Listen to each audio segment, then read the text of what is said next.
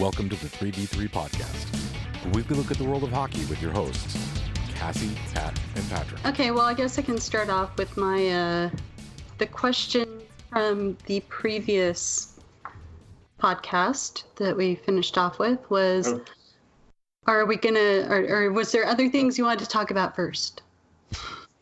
I don't know about first, but um, I was curious if either of you guys wanted to talk about the David Backes's comments this week. I don't care. I think I might have missed that. What were his comments? Oh, so um, apparently he had a one-on-one with Bruce Cassidy, and he is now accepting an enforcer fighter role to stay within the lineup. I'll look and pull up the exact quotes from the uh, Boston Globe. But do the I'm confused because the NHL doesn't really do that anymore. and that's kind of where um, you know it, i wouldn't say it peaked interest but people kind of gave it you know a, a, a sideways glance saying are you serious um, so it was kind of uh, kind of interesting He's with Boston now. Is that what you said? For some Cor- reason. Yeah. correct Okay, so that would make sense then because Boston and Philadelphia are still stuck in the dark ages where they think they have to be. I mean, you know, Philadelphia has a mascot named Gritty for Pete's sake. the, mo- the most popular person in the nhl Yeah, um, which I find creepy, but you know, that's another story. Um, I'm just not into like mascots per- personally at all, but um, anyway, so Philadelphia and Boston. I was actually talking to my boss about this, and, and Boston Bruins fans understand what how the rest of the NHL actually view them, which I find hilarious. And um, and so I said I was talking to him about it, and I was saying, you know, they're a lot like Philadelphia fans actually. He's like, oh yeah, I go yeah, except for Philadelphia's like the Italian mob, and Boston's like the Irish mob. but um, sort of meant to, and he laughed. He thought that was funny. Um, but no, I mean, you know, the the whole the NHL is trying to do the wholesome family show thing and trying to phase out fighting in any way they can without actually coming right out and banning it. And so, you know, it's like who when was the who was the last actual enforcer that was in the NHL? I guess you could theoretically say it's still um, Ryan Reaves, but I would even say that's kind of a stretch for him. It depends on what your definition of is is. Yeah, that's a good point. Well, so my definition, what I'm asking the question, I guess I should define it. Um, my definition is someone whose role is to basically fight and rough up the other players who get close to their stars, but has no other real value in the lineup.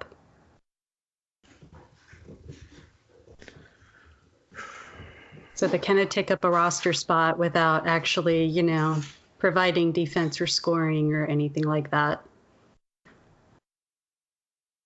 Mm, see, Yeah, that's that's a tough one because there are. It still goes back to that. What's what value do they provide type thing?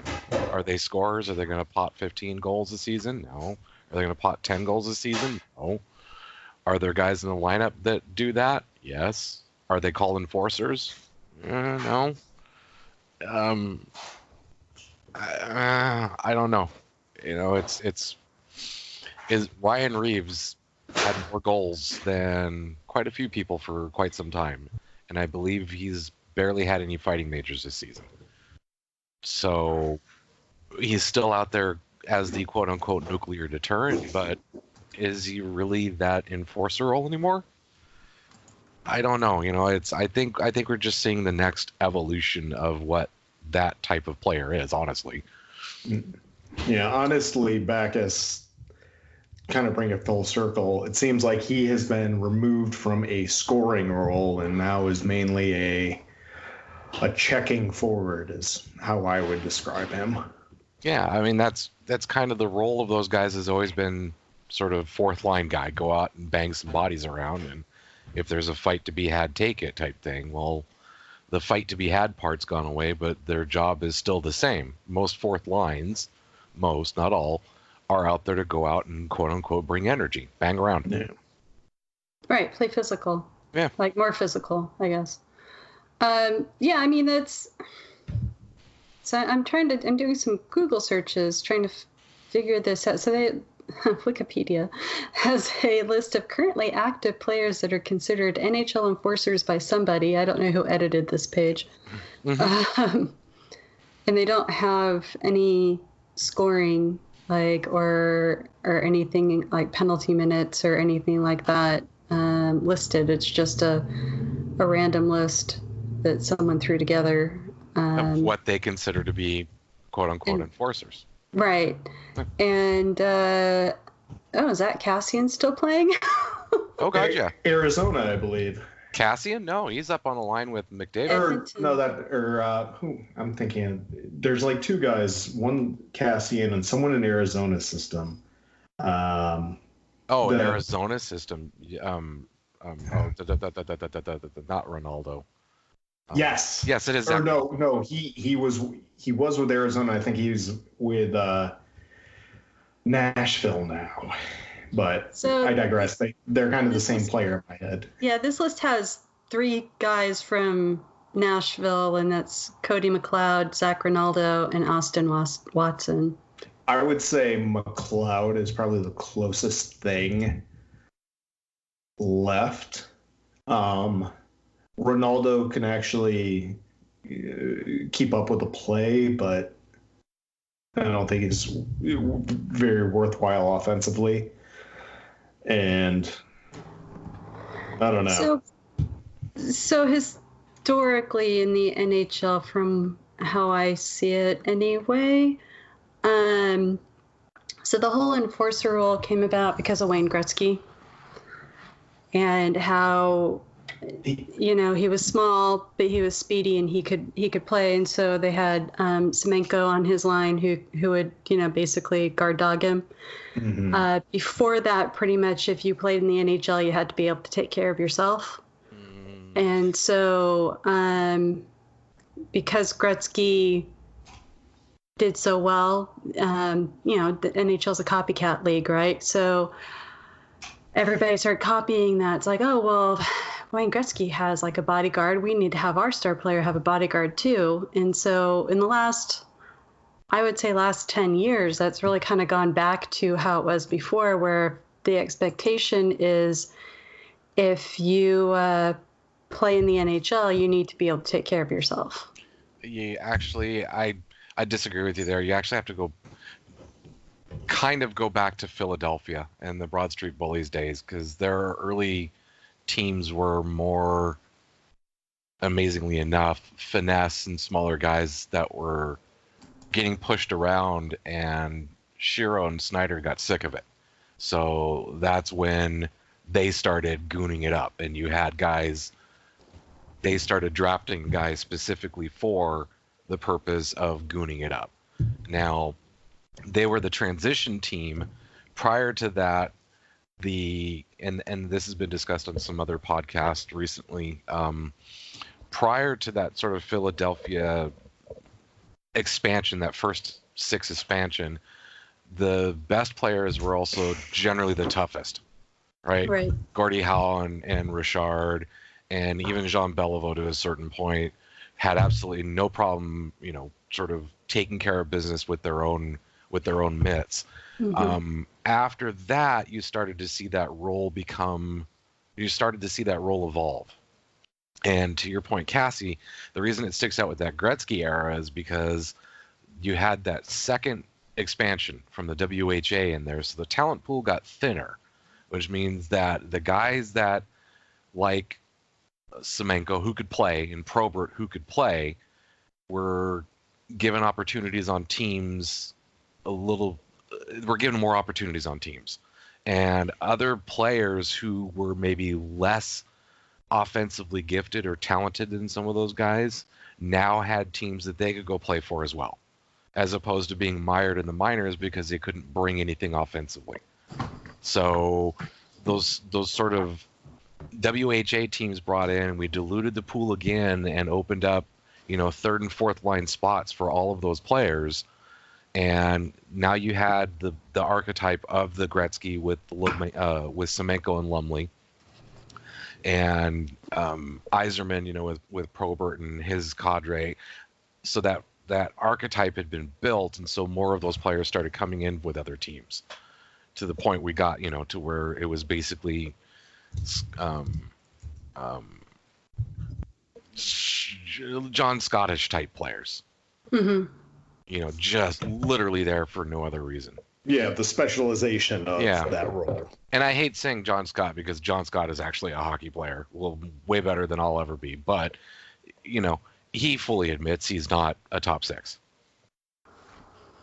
Right. Well, I mean, yeah, and that's the thing is that a lot of those guys who um, became those enforcers were actually goal scorers in like junior. you know. Yeah. Could, and and they made it there because it made to the NHL because they had talent, but they weren't going to be the top six, like you said. And so they ended up, you know, it's one of those I'm just gonna stay in this for as long as I can, however I can things. Yeah, I mean, you look at guys, uh, you know, the guys that are on um, who tend to be in the roles of the the studio people that are former players, like Nick Kypreos. You know, Nick Kypreos famously racked up 60 goals one year in junior, I think. You know, he was mm-hmm. not an untalented player, but when he got to the NHL, as is sometimes the case, you know, either your game doesn't translate or you're not as skilled as the top six guys on the team that you're on. So to kind of come back to David Backes, you know, as his skill and everything has fallen off, what's he going to do? Right? Uh, you know, he's got no top six forward role anymore, which is what he spent his entire life being. So it's you either accept that you're being bumped down into a third or fourth line position where you're not going to get the ice time. Um, your expectations for scoring goes away but the expectations of what you need to bring to the team every shift, every game changes. So I, you know, I, I, I'm kind of on the fence with the whole thing with him. I get the concussion thing with him and his history, and I think everyone's picking up on that enforcer fighter mentality that kind of came out of that conversation. But that doesn't necessarily mean he's got to be dropping the mitts every game. And right. So. So where this kind of came. Oh, you went robot. Uh, tweeted out. Yeah. Um, uh, he tweeted out that Backes confirms recent meeting with Coach Bruce Cassidy about his overall role and has chosen to adopt a fighter enforcer role okay, whatever, wants to be a vital contributor, sees this as a way to keep his roster spot.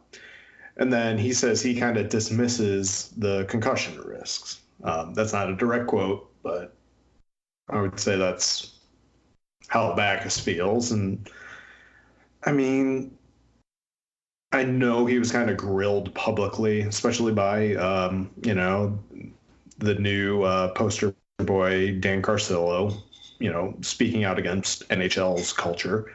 Um, I don't have a problem with what he's doing. I think he's a smart enough person. He's a cerebral enough person that he can weigh the risks and he's not ready to see his contract be bought out, um, be sent to the minors, play in Providence. I mean, he's doing what he's doing to maintain his livelihood. Um, he's a guy who's not ready to retire is what this is his like this is his wake up call it's a you know it's if you're in an office job and somebody tells you that oh you know you're older and you're and somebody tells you oh well we're going to put you doing this over here because we have someone else new up and coming that's going to take your spot that's a wake up call to like well do you belong there anymore right And Mhm. so, in the same sense, that's what Backes is being told is that, you know, you're no longer, uh, you're expensive and you are no longer producing the way that you did. And so, you know, we're gonna we're gonna demote you. And so he's not ready to retire. That's the whole deal. He's gonna go along with it because he just he wants to keep playing. Yeah, it's. I wonder if the the feedback or the uh, criticisms that I've seen would be different if you use the word word role player checking forward rather than fighting fighter enforcer. And this did come on the heels of him having three fights in four games. hmm So I, it, it was a fair question to ask at the time. Uh, you know, it, is he deliberately doing this, or was it just a matter of circumstances in the games? Um, and clearly, it's the former. As in all things, the truth generally lies somewhere between two points. So I don't know as if he was asked directly to go out and fight so much as he decided that's what that role meant. You know, I, I, go I'm out. sure it's a little column A, little of column Yeah. B, because I'm sure because there's.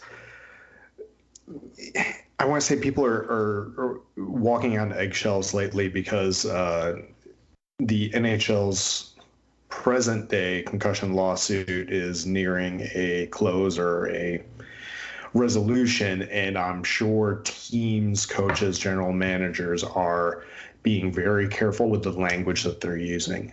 I doubt in their co- conversation, Bruce Cassidy used the word fighter, used the word enforcer directly, but use any type of language to maybe suggest this is what you may want to do. Yeah, bring energy to the lineup. Yeah. You know, that's But- that's always considered code, right? We need you to bring some sandpaper or some energy. You know, we need you to go in there and bang some bodies. You know, all all of those non fighting term terms that lead people to believe that he meant fighting. Yeah, because the NHL lacked a thesaurus in the 80s. Uh, Exactly.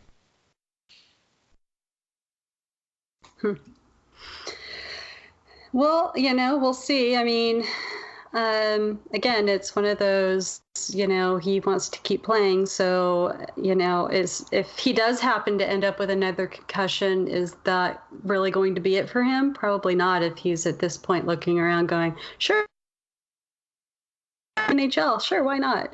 You know, so Right, and he has two more years on his current contract, so I'd find it unlikely that he would be bought out or buried at this point because he would be, let's see, how old is David Backes? He's 34, so eh, they, they would probably just ride it out or, or find a nice trade with an Arizona or a uh, Columbus, a Carolina, someone to move him if he'd be willing because, you know, Any, anybody that can take a contract that needs to hit cap floor. mhm. and as long as he continues to want to play, Yeah. Because he does have a no movement clause, so it, I doubt he's willing to go to the minors at this point. Hello, Ottawa.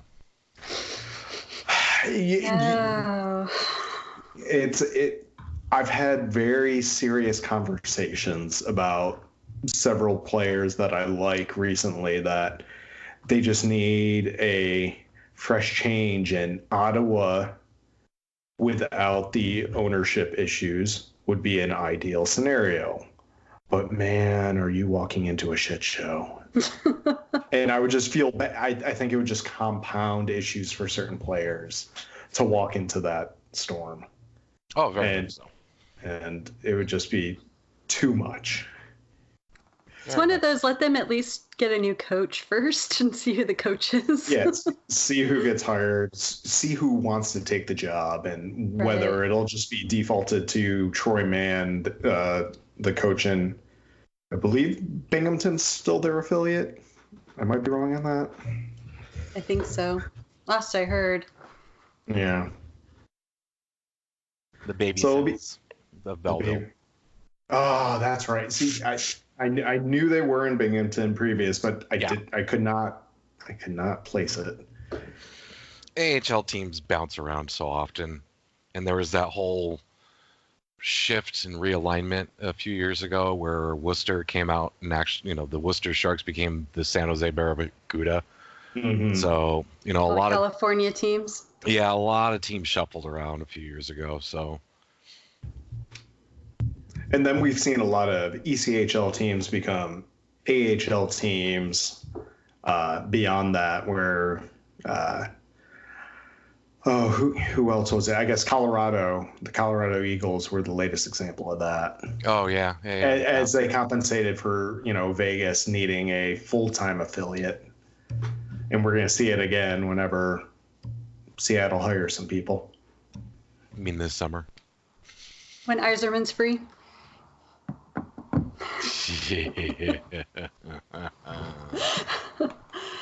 When Yzerman's free, and then he goes to Detroit and bumps. No, he's not going to Ken go to Ho- Detroit. He's going to He- bump Ken Holland upstairs, but the, but that's the story everyone likes to tell themselves. Well, I know. I mean, and I'm not saying Yzerman will go to Seattle. I would like for him to, but um, I I don't see Detroit doing anything with Holland. I honestly don't. I'm glad Out of I'm not- respect. Well, I'm, you know, I keep saying that, and people keep looking at me like I'm high because Yzerman's available, and I keep saying, show me what Ken Holland has done to that franchise that warrants him being bounced and not given a chance to rebuild it. exactly. You know, mean- and and the only thing I can think of is that the loyalty between him and Mr. Ilitch, um, you know, Mike Mike wouldn't have fired him, but you know, some people are saying, well, that might not be there with his son or his children who are running the franchise, and I'm going, yeah, but they also may be smart enough to know it's hands off.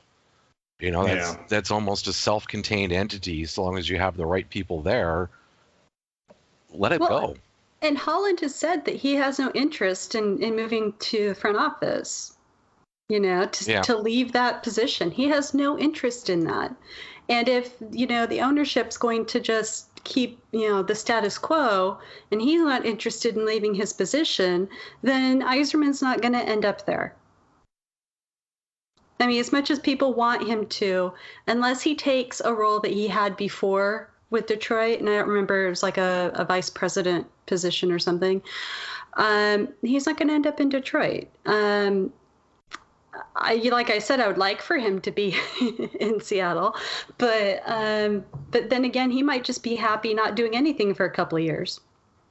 Yeah, you can see him get that bump upstairs to the president of hockey ops or whatever, you know, the Brendan Shanahan, the whatever Bob Nicholson is doing in Edmonton role. You can Um, just you- whatever Bob Nicholson. You just you know you phrase that question the different way. It's whatever is Bob Nicholson doing at Edmonton, right? Because he was supposed to be the adult there. Uh huh. Yeah, he I- got tired of living in Calgary and wanted to move further north north. Yeah.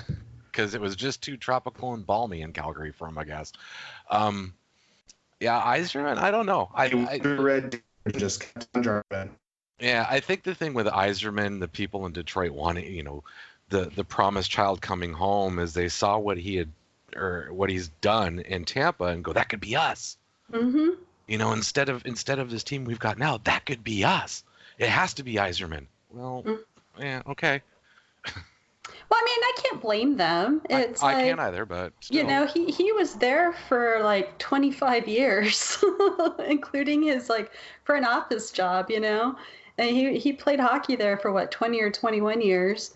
And then, and he was captain for most of that. And then he, you know, immediately transitioned to like assistant GM or, or hockey ops vice president or something. I don't remember what it was now. And then, you know, he take he he realized he wasn't going to like get the GM job in in Detroit, and he left and went to Tampa and and rebuilt Tampa. And you know, look at them right now, and everyone's like, oh, he needs to come back and do that for us because he's amazing and he belongs here. And it's like, well, I mean, sure. He's ours. He's ours. He's It's- Steve. It's he's ours. He needs to do this for us. It's the unreasonable expectation that fans have that the players that they love are just as dedicated and um, loyal to the team as they are. Oh, but Cassie, he still lives there. Clearly, that's an indicator. Clearly, that is an indicator of his deep, deep love for that area, Mm, and not simply an indicator that he didn't want to uproot his entire family when Right. he took the Tampa job, which is why his family stayed behind. mhm. Yeah. Yeah. Well, and if recent history tells us anything, if you look at uh, Ron Hextall and Ron Francis, you know, first time GMs that go back to their franchises, not necessarily their cities, but the franchises that they kind of lived and died with for most of their career, um, things don't always go so well. So it's probably. If Yzerman's a smart man, I, I think he kind of stays away from that role and maybe does a I don't know, something different. Well, Maybe let's not. also let's also look at Detroit as a town to live in. Oh, I love Detroit. So You I lived there for a year in, uh, I don't know, half a year in uh, 2006. So very early on in the the rebirth of their economic development, and I loved every minute of it. Oh yeah. Yeah, it's it it's surprisingly a nice. It's a still a very blue collar town. It still has its issues, but it's still very very stereotyped. The wor- the worst part of the town is the roads because of the weather.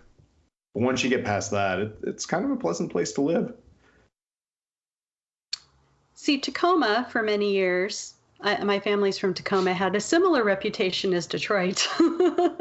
And then some, yes. yes. So, but I've always liked Tacoma. But you know, I, I also stayed away from Hilltop. So that's another. Well, actually, I didn't. But that's another story, I guess. well, we'll get into that another time. That's not really a hockey story. so, anyway, um, We could start a crime podcast because that's probably about where most of the stuff that happens on Hilltop would be appropriate. it's actually gentrified now. Oh, it is now, yes, but Yeah. back in our day. Yeah, I know. um, anyway, so um, um, so we can go two ways right now with this. We can either go with, well, let's speculate about Yzerman some more, where he's going to go, what he's going to do, or we can go back to my question that I ended last week, or we can go off on another tangent. Which would you guys like to do? I, It's Is choose this your like less- adventure. Is this like let's make a deal? no, it's like choose your own adventure story. I choose to not speculate anymore because that's no fun. Because everyone else does it too. Okay. So Everyone does it too, but they're not very. They don't have fun with it. Oh, eh, yeah, that's true. So many of them are too like factual. Yeah, you know, look at us being smart. Yeah. So I'll just I'll just say this: Steve Yzerman ends up going to Ottawa, and let's move on to your question from last week.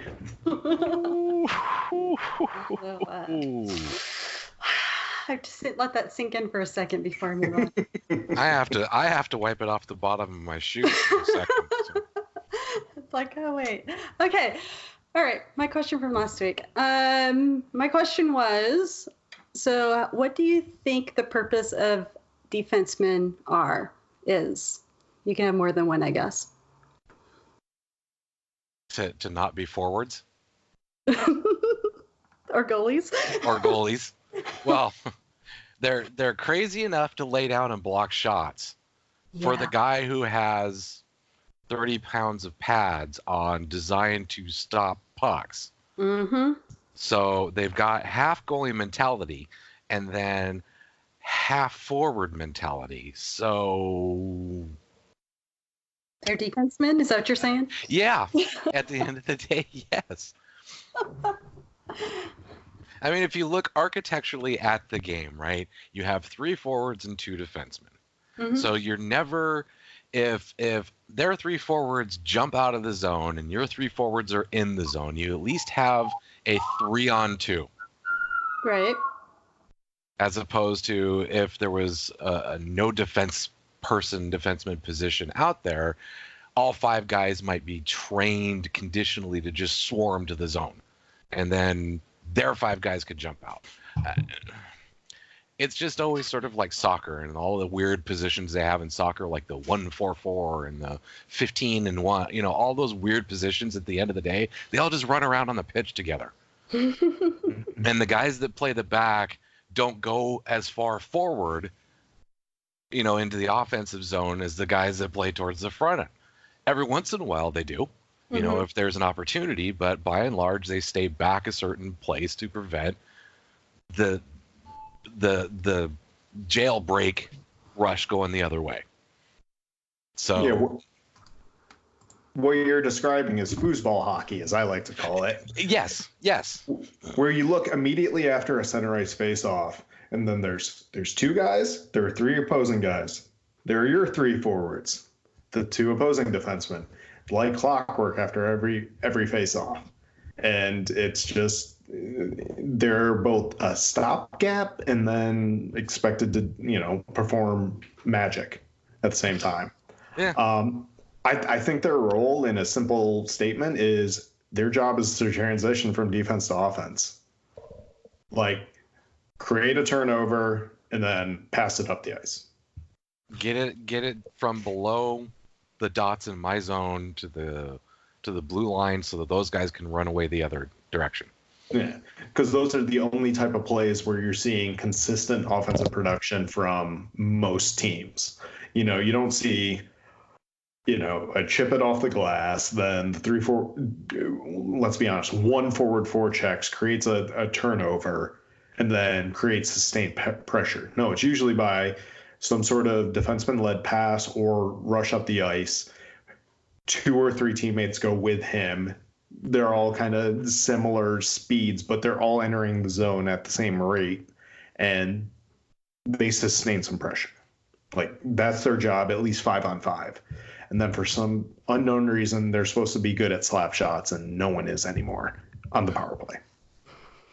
Well, it's because they've got all those other defensemen that lay down in front of the net to block the shots instead, you know, instead of letting the guy who's paid to do it do it.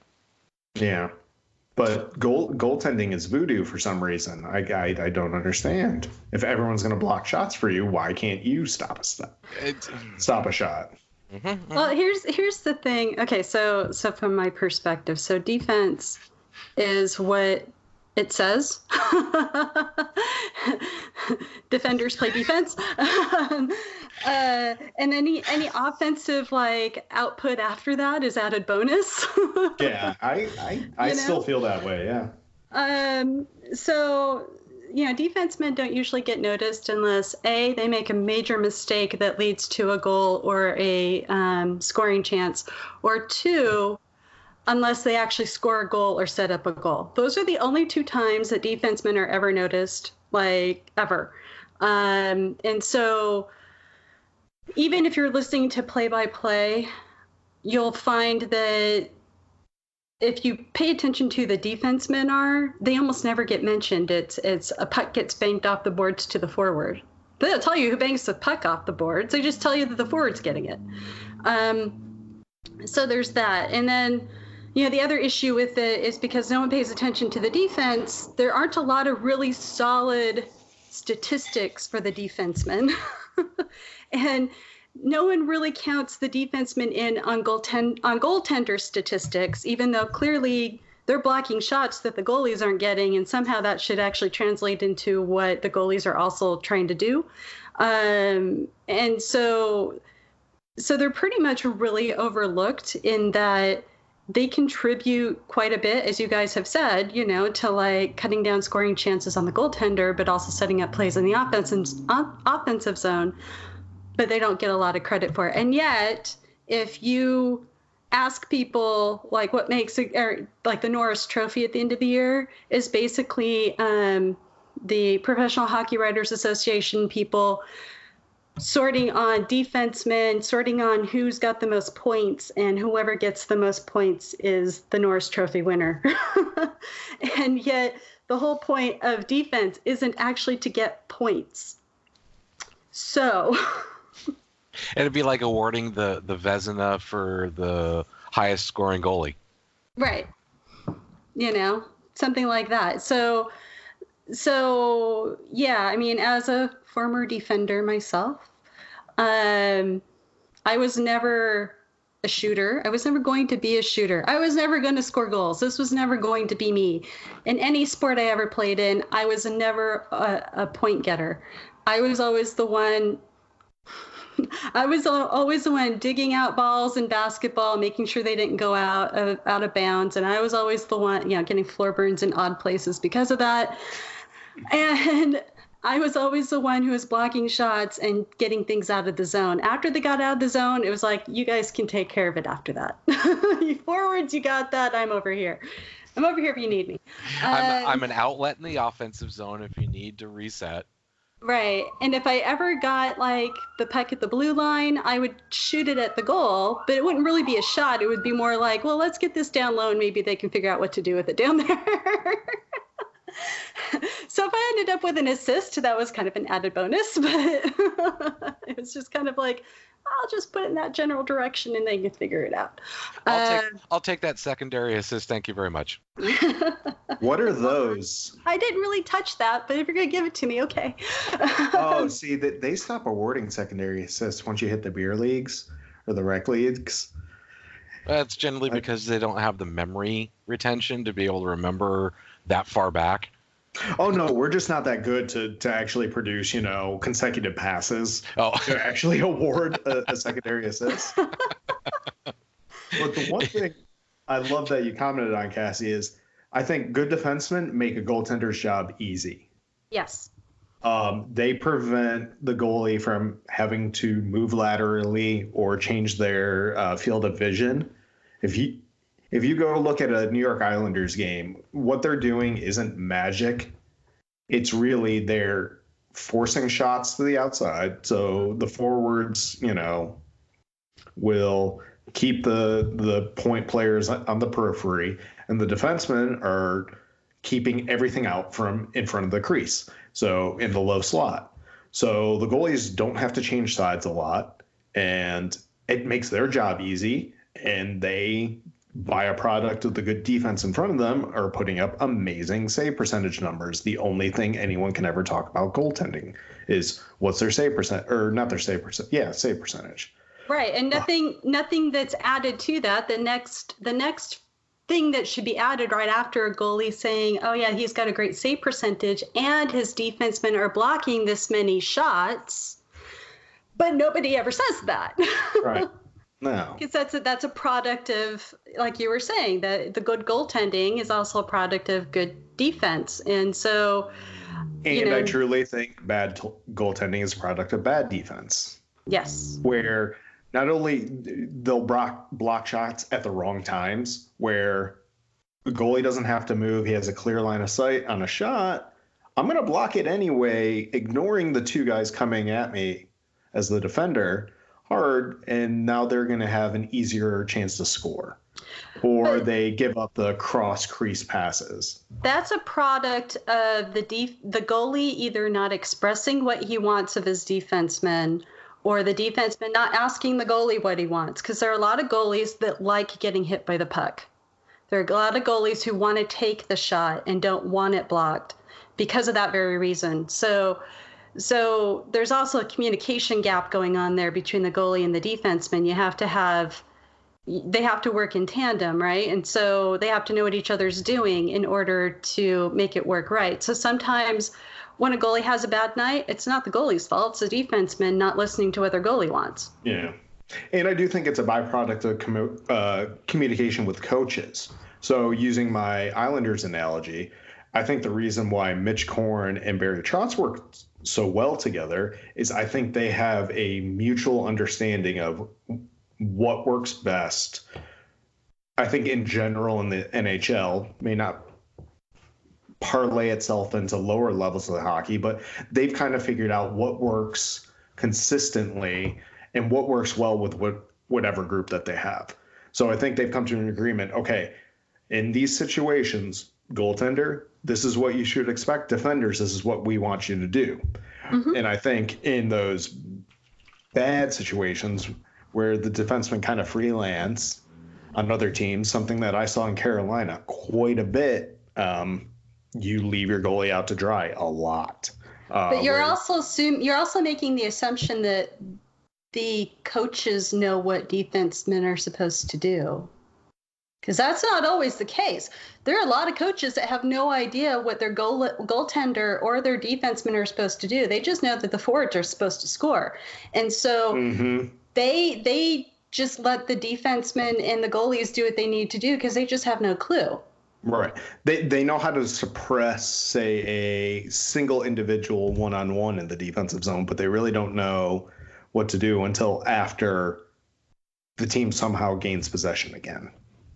I mean, you can see that with power plays too. Is that you don't Oh, You, they have no idea what to do with the defensemen in power plays, and so usually they have like a lot of times these days you have four forwards and a defenseman who's a quote unquote offensive defenseman who's get getting 10 goals a, a season and and you know like 40 50 60 assists but does that mean that they actually know what they're doing heading up the power play Psh, I don't know.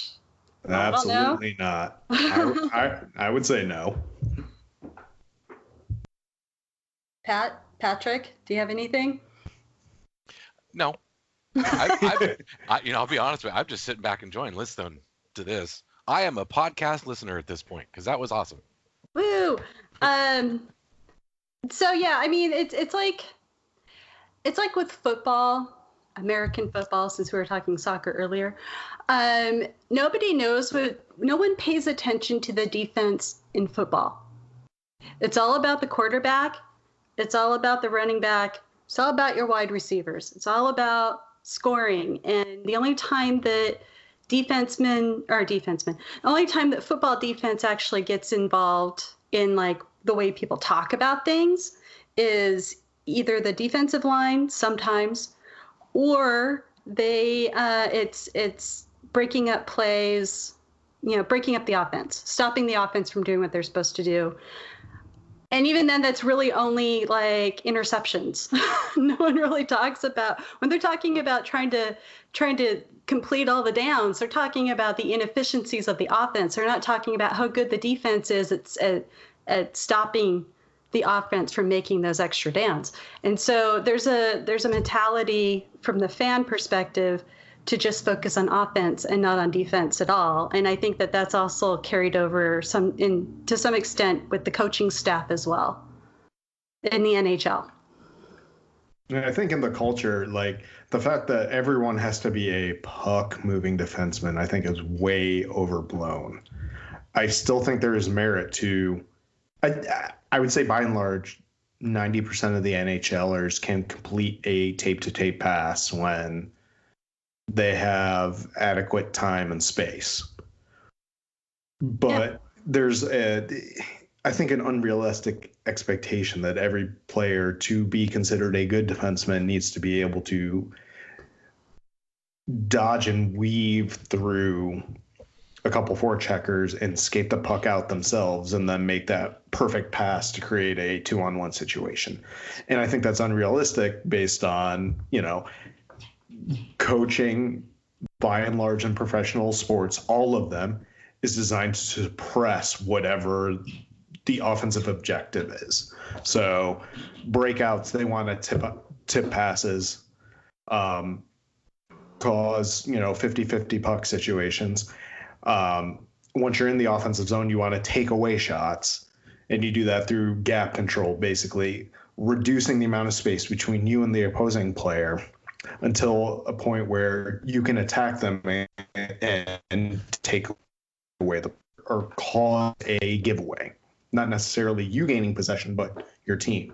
No one's going to talk about how angling a player while skating backwards into the corner or forcing them to go around the net is a great play because, oh, that player still has the puck, even though he's not in a shooting position and can't pass it to anyone.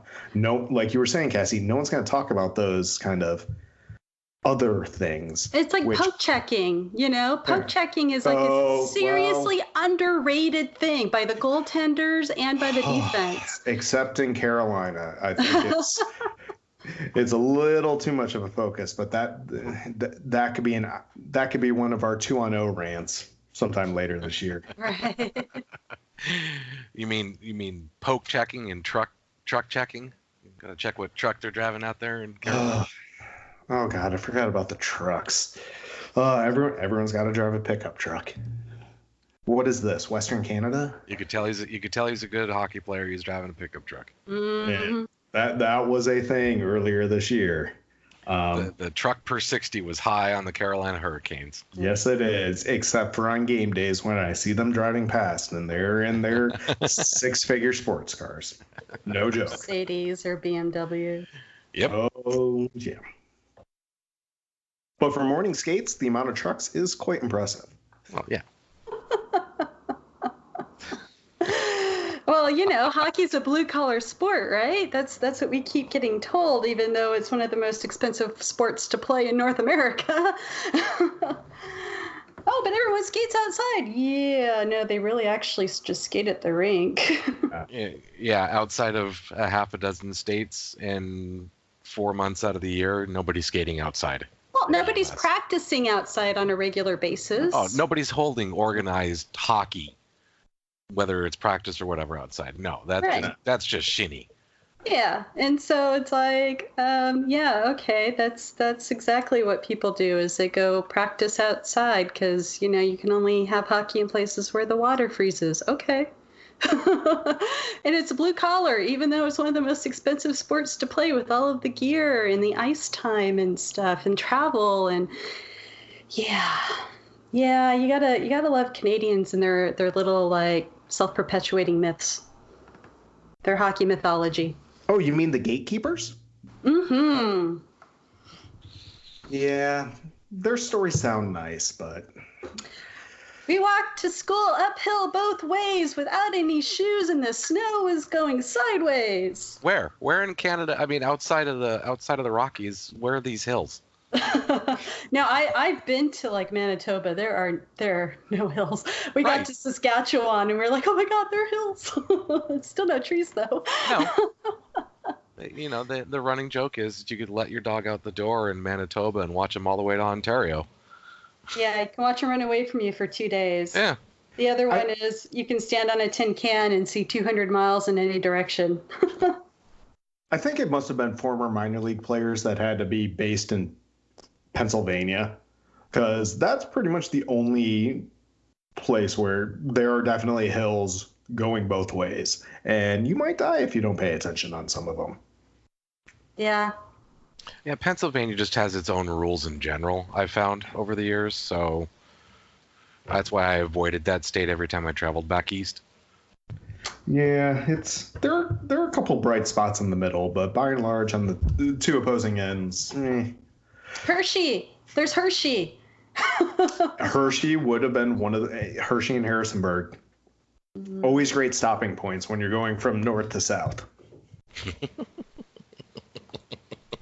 Which is all anyone does is drive straight over Pennsylvania from north to south. Uh, I, I've done it east to west I- and I- north to south. I did it east to west once. Once. One. Thank you, Johnny Dangerously. Thank you. My mother hooked. My mother shot me once. Mhm. Once. Once. Once. Yeah. So there's my there's my defense thing. There you go. Thank you for participating. And good night. Please tip your waitresses and fill out the survey card. yeah. Yeah. Yeah. I don't know. I, I it's just it baffles me how you can have like one third of the guys on the ice doing things and no one having any idea what they're doing. Unless they happen to have like, you know, assist an assist or set up a scoring chance or they let you know, they let up a scoring chance. That's it. I, I always joke they're kind of like the, the CIA or the FBI. No one no one cares about their successes. Their failures tend to be what everybody picks on because they're spectacular. even Mhm. though there may be few and far between in some cases like the one time out of an entire you know these guys play 25 30 minutes in some cases a game almost Mhm. half the game the one time they screw up out of that entire time is what they focus on Oh, I know. And then that player is like the worst player ever. And oh my God, why is he still on his team? And why haven't we traded him yet? And oh dear God, oh, and he just scored. Oh no, he's awesome now. yeah exactly Uh, you man you just you know the life cycle of toronto right there You you just you just went whole Morgan Rielly and Jake Gardiner right in that right there. All right, then Right let me put, let me. You brought it up. I'll pose the question: Which defenseman would you rather have, Morgan Rielly or Jake Gardiner? Right now, Right now. Rielly. What about you, Cassie? I haven't watched either of them enough to really like say. So I- I'm going to defer to Patrick. And the only the only reason I say that, well, one of the primary reason I say that, where's Gardiner right now? Hurt. Yep. so that's you don't pretty want a guy it. on the IR? I mean, come Nope. on. Not with his not with his back spasms. No. thank When healthy for probably another 18 months, I'd take Gardiner. But, Yes. But I actually really enjoy watching Morgan Rielly play. Oh, he's fun, right? I, I don't. Yeah. I'm not. I'm not sold that he's that guy. I'm sold that he's having a great season, but I'm not. Oh, sold- absolutely. yeah, I'm not sold that he's this guy. He's going to be this guy again next year. He, he's And not up going that. to be on very many Norris ballots. He might be in the kid, uh, consideration for a quarter to maybe a half a season. Yeah. How many goals has he scored? That'll tell you whether he's on a Norris ballot or not. Exactly. what's his What's his point per sixty? He took off on a tear. He was on a tear at the start of the season and cooled off, which is expected. But I mean, he was close to point point per game for a while, yeah, he was. if I remember. Where's he at right now? He is almost. So he's at 17. Yeah, he's at 17 goals right now, Which No. is strong. which is very strong. Uh, 64 points total overall as of today. Um, but you know, a lot of those goals came earlier in the season. so, like I said, he's he's kind of one of those guys that sort of is tallied off a little bit. Once the adrenaline of playing in the NHL wore off? Uh, Or no, actually, once everybody started figuring out his story? a little, probably a little bit of the whole. Everyone started figuring out Toronto's game plan. Yeah. and started focusing on him a little bit. And then they realized that they didn't have much else on the back end that could sort of support their forwards. Um, I, you know, it became easier to shut them down. The the teams they have the toughest problem with are the teams that don't have the ability to skate in any fashion with them. Because they're not, and I hate doing this. Oh my God, I hate falling into this narrative. They're not a big physical team. Mm, and the problem with that is, is if you're if you're not that way, you better be you better be that Detroit. You know that that sort of Zetterberg, Datsyuk era Detroit, where you're not big and physical, but you play kind of a physical game. You're not afraid to to dig in the corners and sort of be that fourth line, first line talent. And I don't see a lot of guys in Toronto doing that. There aren't a Right lot of guys in the NHL that do that. I mean, you know, it's that it's that Peter Forsberg mentality, right? Where, you know, you might he, he might have three guys on his back, but he's still gonna score. Damn it, you know. God, I miss Forsberg. I know, my right? Forsberg.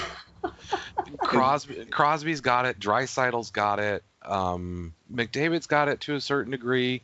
I'd love to see Auston Matthews sort of develop that. Auston Matthews has got that frame, hmm um, and he's got the strength on that frame that, he, and it's not him initiating contact so much as it is, um, shielding and sort of imposing his physical will kind of a little bit like Crosby does. Crosby gets in there and and out muscles you.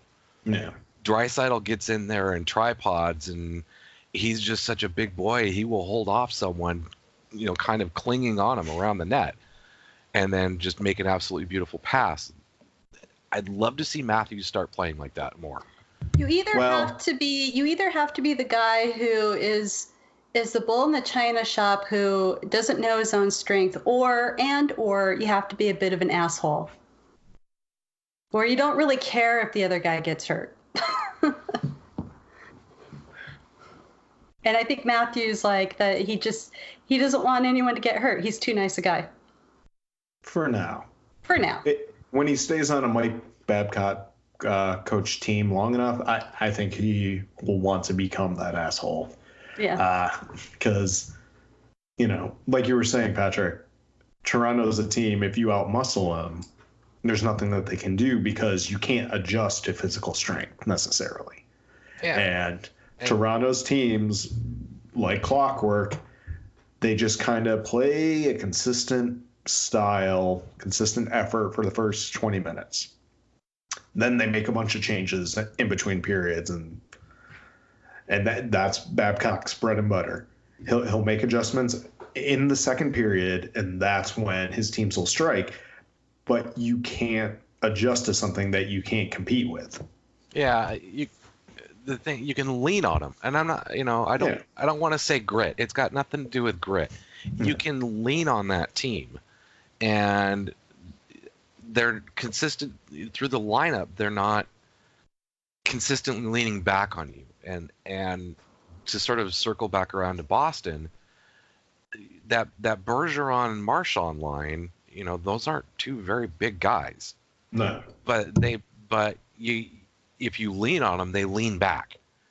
There there's some physicality and some mustard in their game and it, I hate it because it falls into the, you know just falls it devolves into that stupid trope about grit and sandpaper and. No, you know it's also. But, it's also the whole like and i hate the phrase i hate it with a passion it's just one of those things that whenever i hear like an nhler or a coach or a gm say it i want to smack them but it's the competitiveness or what they call the quote unquote compete level oh i just hate that mm-hmm. it's like but but it's all it's it's I mean every every guy in the NHL is competitive otherwise he wouldn't be in the NHL. Um, but you've got the guys who just really hate to lose in any way shape or form and those are the guys who who have a little bit of like nastiness about them. You know? Like Bergeron, like Marchand. They, they they just hate losing. They hate losing the one-on-one battles. They hate losing like the games. They just and it just like just like really like annoys them and that's that's why they they do that. It's the competitiveness. Yeah all that compete it, for me it all comes down to one-on-one battles and for whatever reason i guess because there's no thesaurus like i was saying earlier they just don't know how to describe it any different. But people with certain physical skills not not necessarily strength or speed but it's a mentality it, it is a mentality, and then it's just a willingness to do something. Like, I think a team like Boston and the players we're describing, and I think it's reciprocated down into their second line with players like Jake DeBrusk. They end up getting the puck more than the other team because they know how to win those small battles by using certain attributes that work well for them, as opposed to this is our system and this is how you're supposed to win these battles and this is what I want you to do in this situation. No. If Peter Forsberg's going to throw a hip in you to get the puck back, Pavel Datsyuk's just going to skate circles around you and play keep away for a few seconds. You know, Brad Marchand's going to use kind of some outside speed and then hold up things long enough to get his teammates involved. Bergeron's going to win a face-off to, you know, start a play. They're all winning small 50 50 battles. Yeah, there's their competitives because something's working doesn't mean you're a competitive person. It just means you know how to do something better than someone else. Yeah, and and and I'm sure you'll love this one because this is the other old phrase, Cassie. They execute. That one doesn't bother me so much. The compete level thing is just bad English. Yes, it is. Uh, and it's lazy. It, oh, it is lazy. It's, it's unbelievably lazy. lazy. No, the the ability to execute is kind of an interesting thing. Just kind of as the gears in my head start rolling. Like the difference in most, I think, professional hockey games comes down to a matter of the winning team is usually able to execute three or four plays better than their opponent. Or unless you were watching last night, um, sometimes they do it eight or nine times. uh, when Paul Maurice's team came back to Carolina and threw up an eight spot. Anyway, um, most games come down to two or three simple plays where you kind of try the same things over and over again, and the other team ends up breaking it up.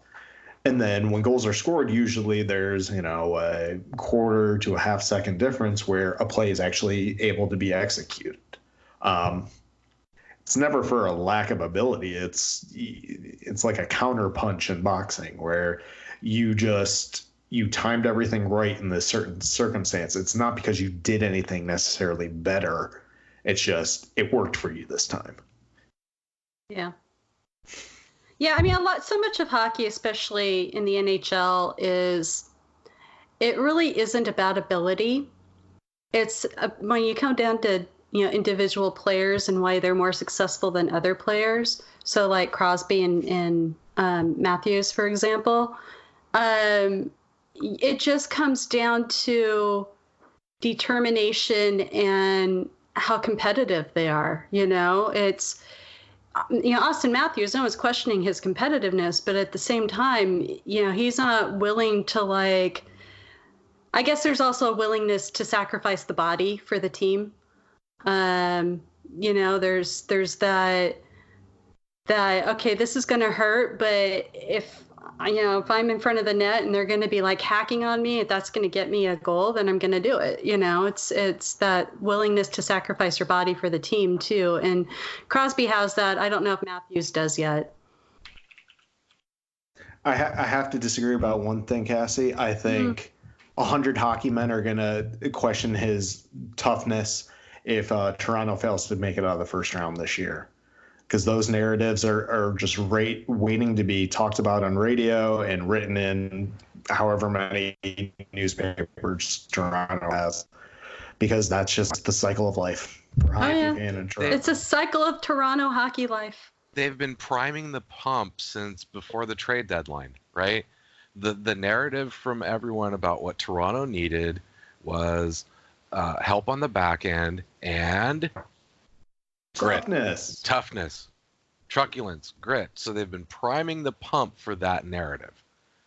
And should Toronto face Boston in the first round and it goes Boston's way because whatever reasons Boston may not play the game, you know, they they run over and and do the physical stuff but they still end up winning. You know the narrative We've been saying this since the trade deadline. They needed to get tougher. They needed to get nastier. They needed a little bit of sandpaper, and it's like, you don't.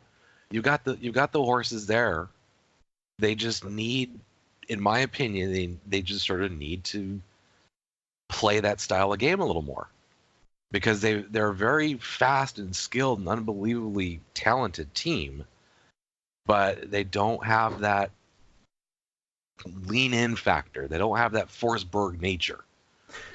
They don't know how to adjust when things aren't going the way they want them to. Yeah. How do we still produce at the same time? And I think when Boston's top line isn't producing, I think their secondary, you know, their second and third line still find ways to contribute when needed. Um, even though no one talks about them, everyone thinks of Boston as a one line team. And you know, I've seen them a couple times and since January, and I, I don't think so. I think they're deep enough where they can cause headaches for a team. And Toronto is just not built to adjust to that. Yeah, t- Toronto is very much built a specific way. And that way may win hockey games in three or four years because you can kind of see the shift in the league right now people are trying to sort of emulate him a little bit. Um, but if Tampa wins, that still is going to perpetuate that physical model to a certain degree, because those guys those guys play with some heft. Yeah, and they're not very big either. Well, some of right. them aren't very big. Right, and that and that sort of goes back to that Detroit model, right? I mean, the the Detroit era, sort of after the the big lockout, they became a hard team to play against, even though they weren't a physically imposing team to play against. And it's because, and I, and it just amazes me that Babcock hasn't, and maybe he's trying to do this and they're not listening. I don't know, but not seeing Toronto take on that mentality, You know, the the same thing that he had with with Zetterberg, Zetterberg and Datsyuk, where they played heavy. You know, they had that line of Maltby and and Draper and and McCarthy or McCarty, but they also weren't, you know, they had one guy who was kind of a bruiser on the back end a little bit, but everything else was the forwards. Just sort of getting in and playing, being tough to play against. And I hate saying that because it sounds like such a damn trope. Because it is. Well, well, and Babcock also had a couple Hall of Fame defenders to work with, which Toronto doesn't have. And I think that's why we're seeing them struggle a bit because they have enough injuries on the blue line that's holding them back. Yeah. Oh yeah, yeah. Their their their depth on defense is Yeah. is uh, a waiting pool right now. Well, it's everybody though. I mean, most Yeah, most right. teams don't have don't have defense to like support their offense. You know, You're you're lucky if you've got a true top two. right? It's like the best you can hope for is a is a top one.